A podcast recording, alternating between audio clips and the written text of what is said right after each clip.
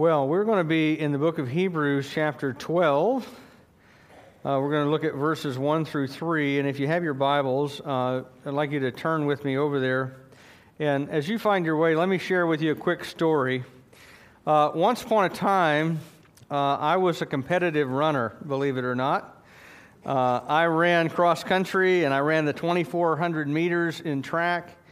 And uh, since I'm built a whole lot more like a bear than a, than a gazelle, uh, I was uh, just barely competitive. In uh, a couple of years of competition, I came in uh, in the top three in a total of one race. And uh, mostly I was out of, out of contention. and mostly I ran for the camaraderie and for the exercise uh, because most of the other guys on the team were a lot faster than me. But I do remember a few things about, uh, about running and racing back then. And one of the things I remember is the preparations that we made for race day. Uh, we had running shoes for race day that were different from the running shoes that we wore for training. In fact, uh, your racing shoes are only just the barest minimum of fabric and leather and laces. Uh, they just have just a, a, a, an absolute minimum of just enough to protect your feet, just enough rubber, just enough leather, just enough fabric, just enough shoelaces to hold them on while you run. But they don't weigh hardly anything. And we wore, you know, this was the 1980s, so we had we had the short shorts, you know, they were like right here. Okay, and they had a split that went up to the hip bone. They were ultralight nylon. Uh, they had just enough fabric for modesty, and that was just about it, right? And uh, we had, we had uh, tank tops that we wore that were mostly mesh. They had fabric up top, but everything from here down was just mesh fabric. And total weight of everything we're wearing is about a half a pound. I mean, we were just about out in the wind, okay? We are just we are just barely clothed as we are running. And and of course, you know, I was uh, then a lot more of a sleek creature than today, right? And so cuz you want to shed off as much weight as you possibly can. Both body weight as well as clothing weight so that you can run as fast as you possibly can because the goal is to cross that tape ahead of everyone else. And so you want to strip off and lay aside any extra weight that you have. You don't want anything to slow you down because the more weight you are carrying, the harder it is to run. And that's the principle that uh, the apostle to the Hebrews is emphasizing here in verses 1 to 3. So I want to want to uh, read those verses for you. Hebrews chapter 12, verse 1 to 3. Therefore, since we are surrounded by so great a cloud of witnesses, let us also lay aside every weight and sin which clings so closely, and let us run with endurance the race that is set before us looking to Jesus, the founder and perfecter of our faith, who for the joy that was set before him endured the cross, despising the shame, and is seated at the right hand of the throne of God. Consider him who endured from sinners such hostility against himself, so that you may not grow weary or faint hearted. Now, as you read these verses, what you can see here in them is that the apostle is here comparing the Christian life to a race. And he's encouraging both his original readers and us to run the race well. And if you're going to run the race of the Christian life well, there are a couple major things you need to do. And the first thing you need to do is you need to strip away sin and run with endurance. Now, if you look closely at verse 1 with me, it begins with the word therefore. Now, I've said this before. Some of you probably know what I'm about to say.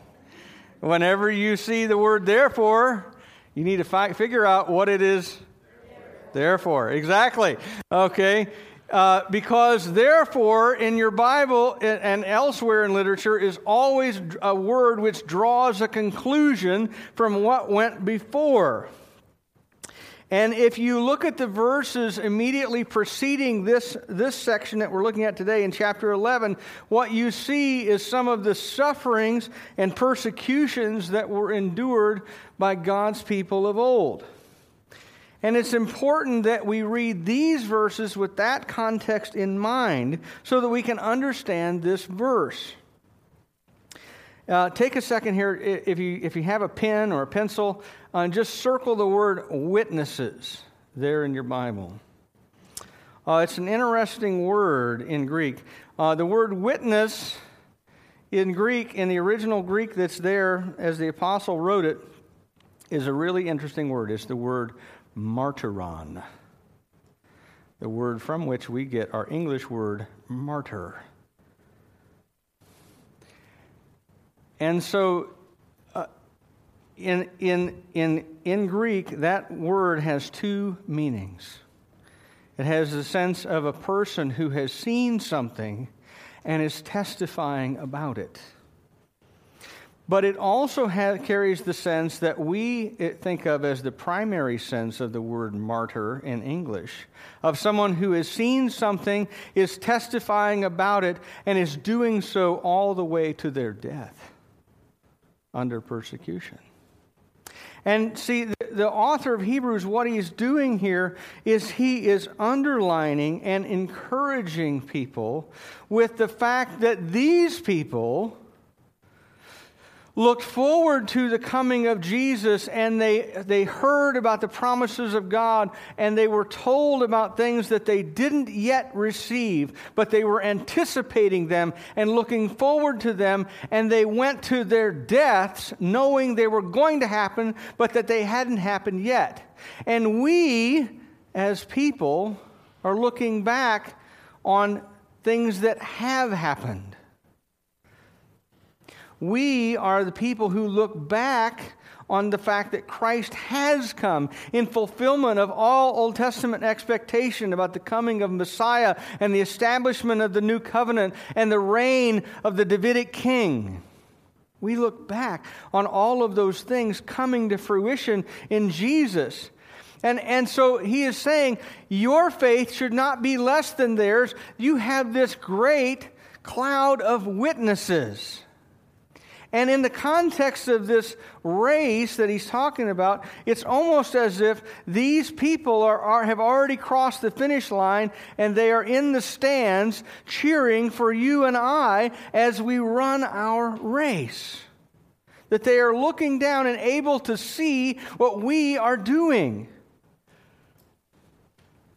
And they are saying, Run with endurance just as I did, just as we did. And that they have been faithful. And, and they are testifying to us with their life and with the persecution that they suffered and with their, with their deaths that they suffered. I mean, how many of you would like to be sawn in two? Man, I didn't see any hands go up, right? How many of you would like to be stoned to death or beheaded? Or imprisoned, or flogged, or put in the stocks and left there. And these lives of these men and women testify to us that God is faithful to His word, that He keeps His promises, that the costs are worth it, and that, and that, and that living for Jesus, and when it comes to it, dying for Jesus is the only way to go. Amen? That's their testimony with their life and with their death, they testify not just to their own generation, but to ours. And then the apostle gives us some exhortation from the fact that we are surrounded by this great cloud of witnesses, this heavenly stadium full of martyrs, if you will, that cheer us on as we run our race. He says we need to do two things. We need to, number one, strip away sin and number two, run with endurance. Now look at the text again. It says, lay aside every weight and the sin which clings so closely. It's the idea, the same idea that I had back in my racing days, that you need to take off anything and everything that will slow you down. You need to travel light because you need to be able to run hard. You need to be able to run hard all the way to the end. You know, I've lived long enough now. I'm now, I'm going to be 43 next month. And I've lived long enough now that I've seen enough of stuff in the world that very little out there in the world shocks me much anymore. You know, I, have become fairly bomb proof, actually, as it relates to the things that unbelievers do. But do you know what I find every time truly shocking? The kinds of things and the kinds of, of sins that are committed by people who profess faith in Jesus Christ. I'm always surprised by that.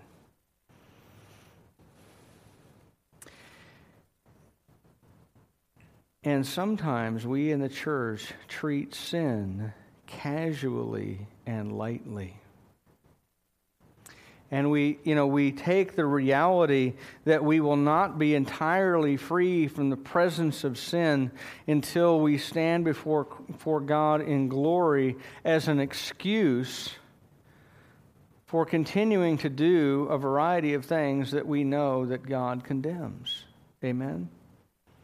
And we go, well, you know, yeah, I know that that's a sin, but well, hey, everybody sins, and so, hey, no harm, no foul, no big deal, right? But that is not at all how the Scripture treats sin.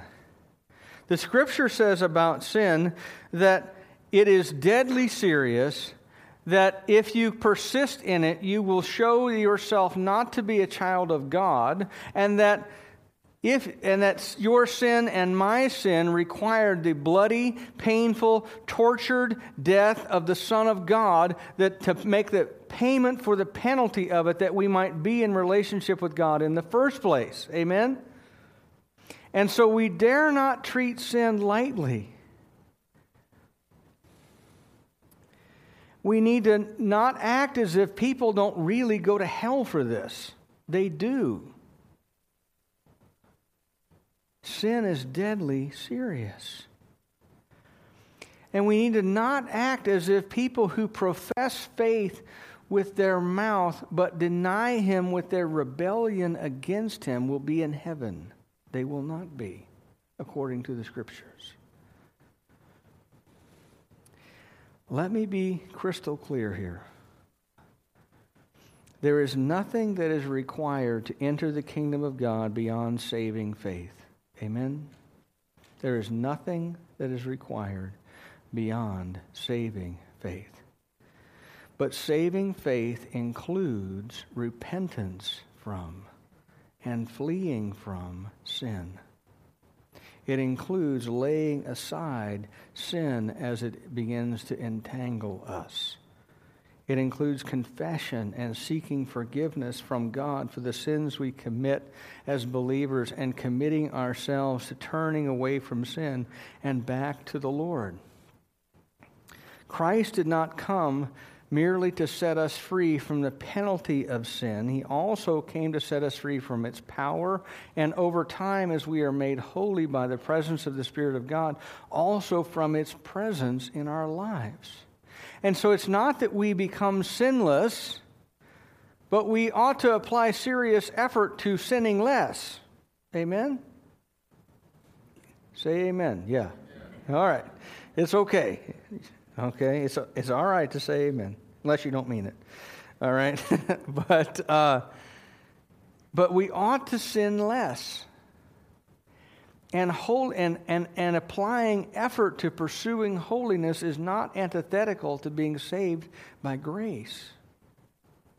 It is, in fact, a demonstration of the fact that you have been saved by grace, that you are pursuing Christ and fleeing from sin with all of the effort you can muster.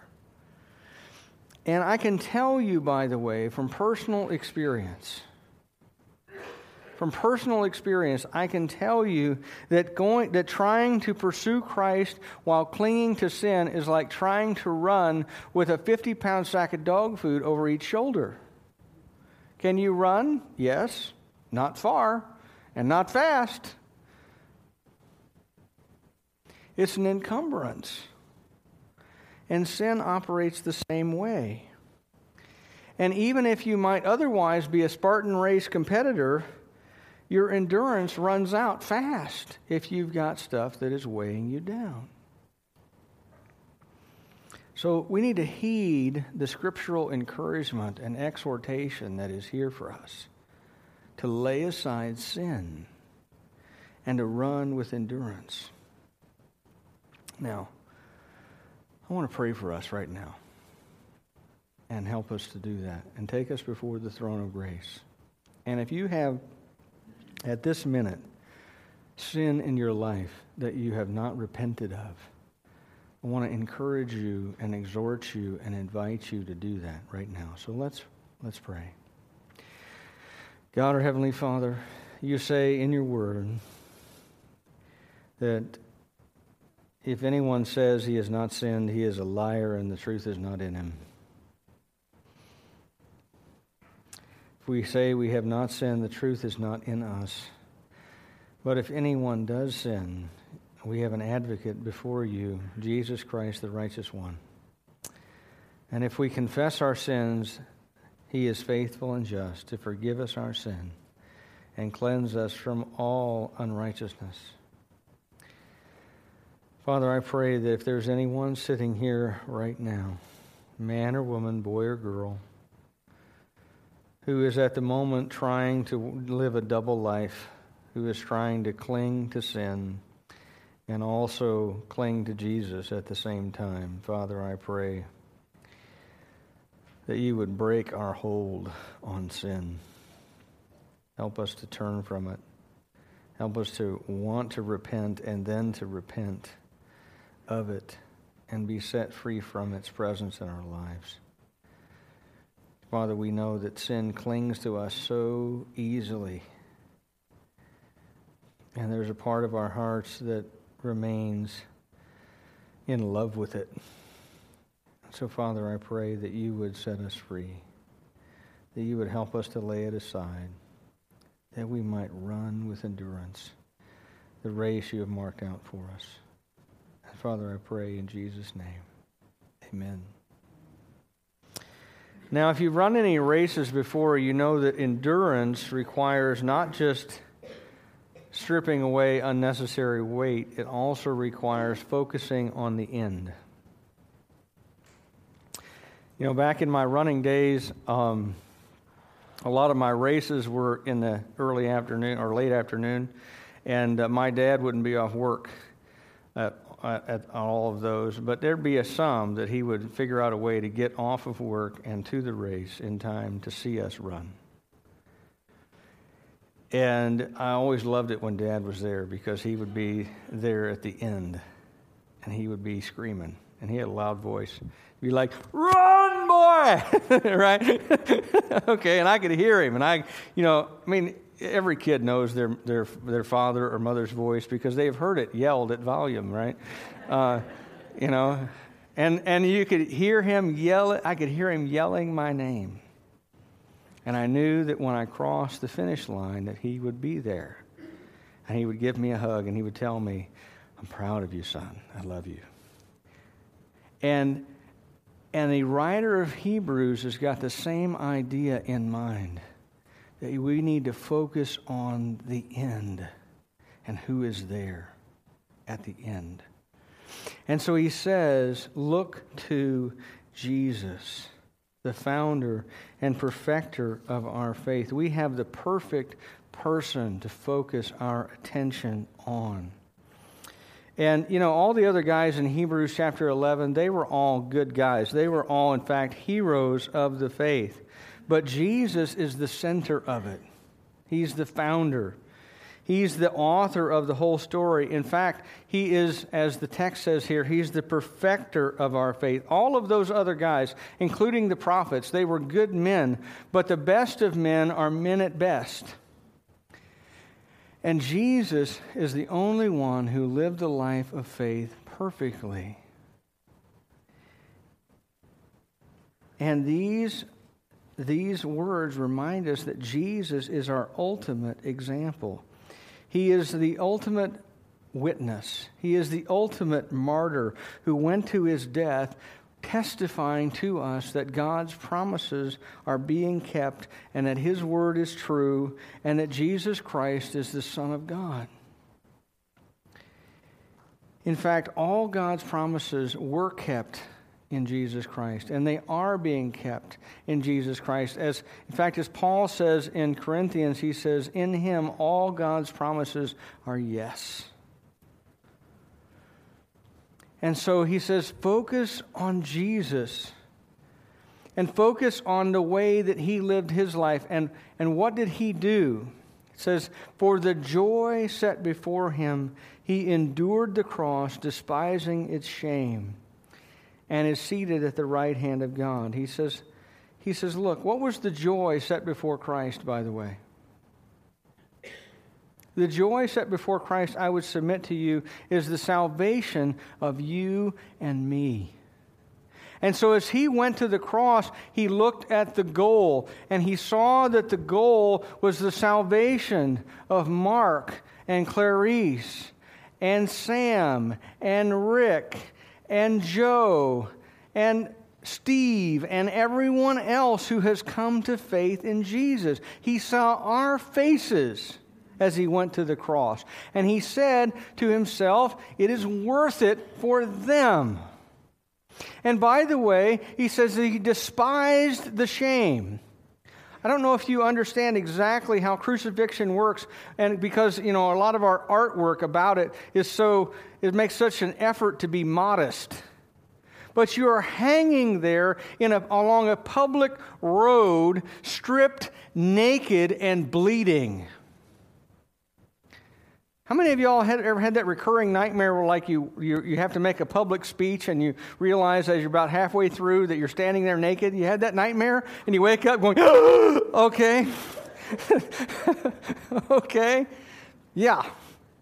Only Jesus is actually hanging there, abused, tortured, bleeding, and naked. And he has everybody from the religious leaders and lots of Roman soldiers and other people standing there mocking him. If you are the Son of God, come down from the cross and we will believe in you.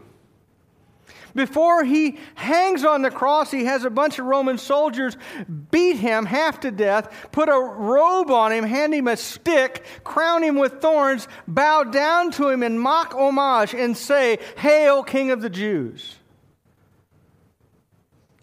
He despised the shame of his death because he had joy set before him, and the joy set before him was you. And then he was seated at the right hand of God. He knew that your salvation would be accomplished in his death, and he knew that he would return to his Father and he would be seated in glory as he possessed before the incarnation. And his encourage, the writer to the Hebrews is telling us these things and reminding us of these things because he's saying, Look, one day if you endure persecution, you're going to, you're going to suffer humiliation too. One day you may go to your death, but you go to your death focused on Jesus with the fact that you are going to his presence in glory in mind. Remember how Stephen dies in the book of Acts? Remember? A great story. He's standing there. People are throwing rocks at him. And I think you need to, you need to imagine, you know, sometimes we, we think we forget about what stoning actually is. And we imagine like little bitty rocks like you can find in your driveway. This is rocks. And they are throwing these big rocks at him and breaking his bones and bruising his flesh and causing blood to flow from his face. And he is looking up to heaven. Remember? He looks up to heaven and he does two things. He prays for the people who are killing him. Father, forgive them. They don't know what they're doing. Just like Jesus. And then he sees Jesus standing, waiting to receive him into glory. And the encouragement here is this no matter what happens to you, no matter what happens to you, if you're a Christian, you're probably going to face mockery at some point for your faith.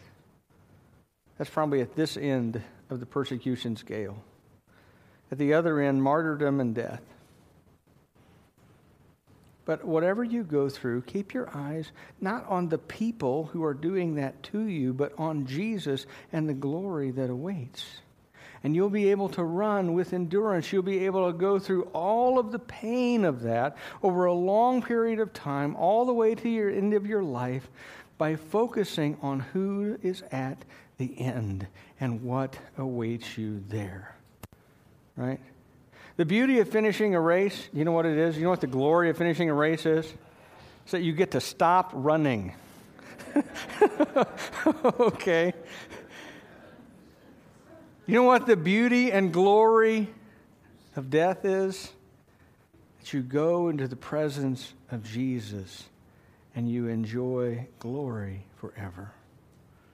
Even if you win the race, I mean, what do you get? Like a t shirt and, and a medal, you know? Satisfaction of having finished and not died along the way, right? Uh, but when you finish this race, you get to go into the presence of God. And so keep your eyes not on all the obstacles, not on all the pain along the way. Keep your eyes on Jesus who is at the finish line. Amen.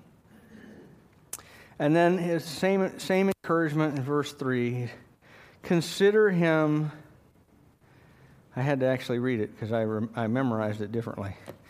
Okay. Consider him who endured from sinners such hostility against himself that you may not grow weary or faint hearted. The word consider here doesn't simply mean think about has the idea of focused, uh, focusing on and meditating on and chewing on and in living by the reality that Jesus endured incredible suffering from sinful men when he deserved nothing but worship. And so he is an example to us. He is the ultimate example to us. Far better than all of the examples of Hebrews 11. Jesus is the lighthouse which keeps our ship from crashing into the rocks. And we follow him.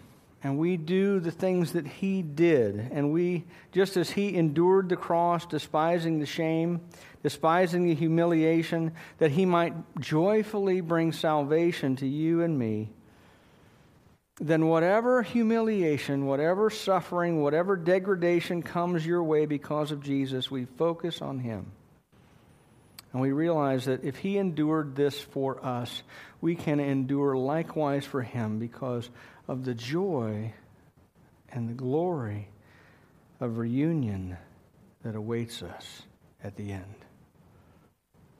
Consider him who endured such opposition from sinful men that you may not grow weary and lose heart. We don't lose heart. We don't get discouraged no matter what happens. And by the way, are things discouraging right now in our country? Yes. Okay. They're discouraging. We're seeing a, a, slide away from religious liberty. We're seeing violence in our cities.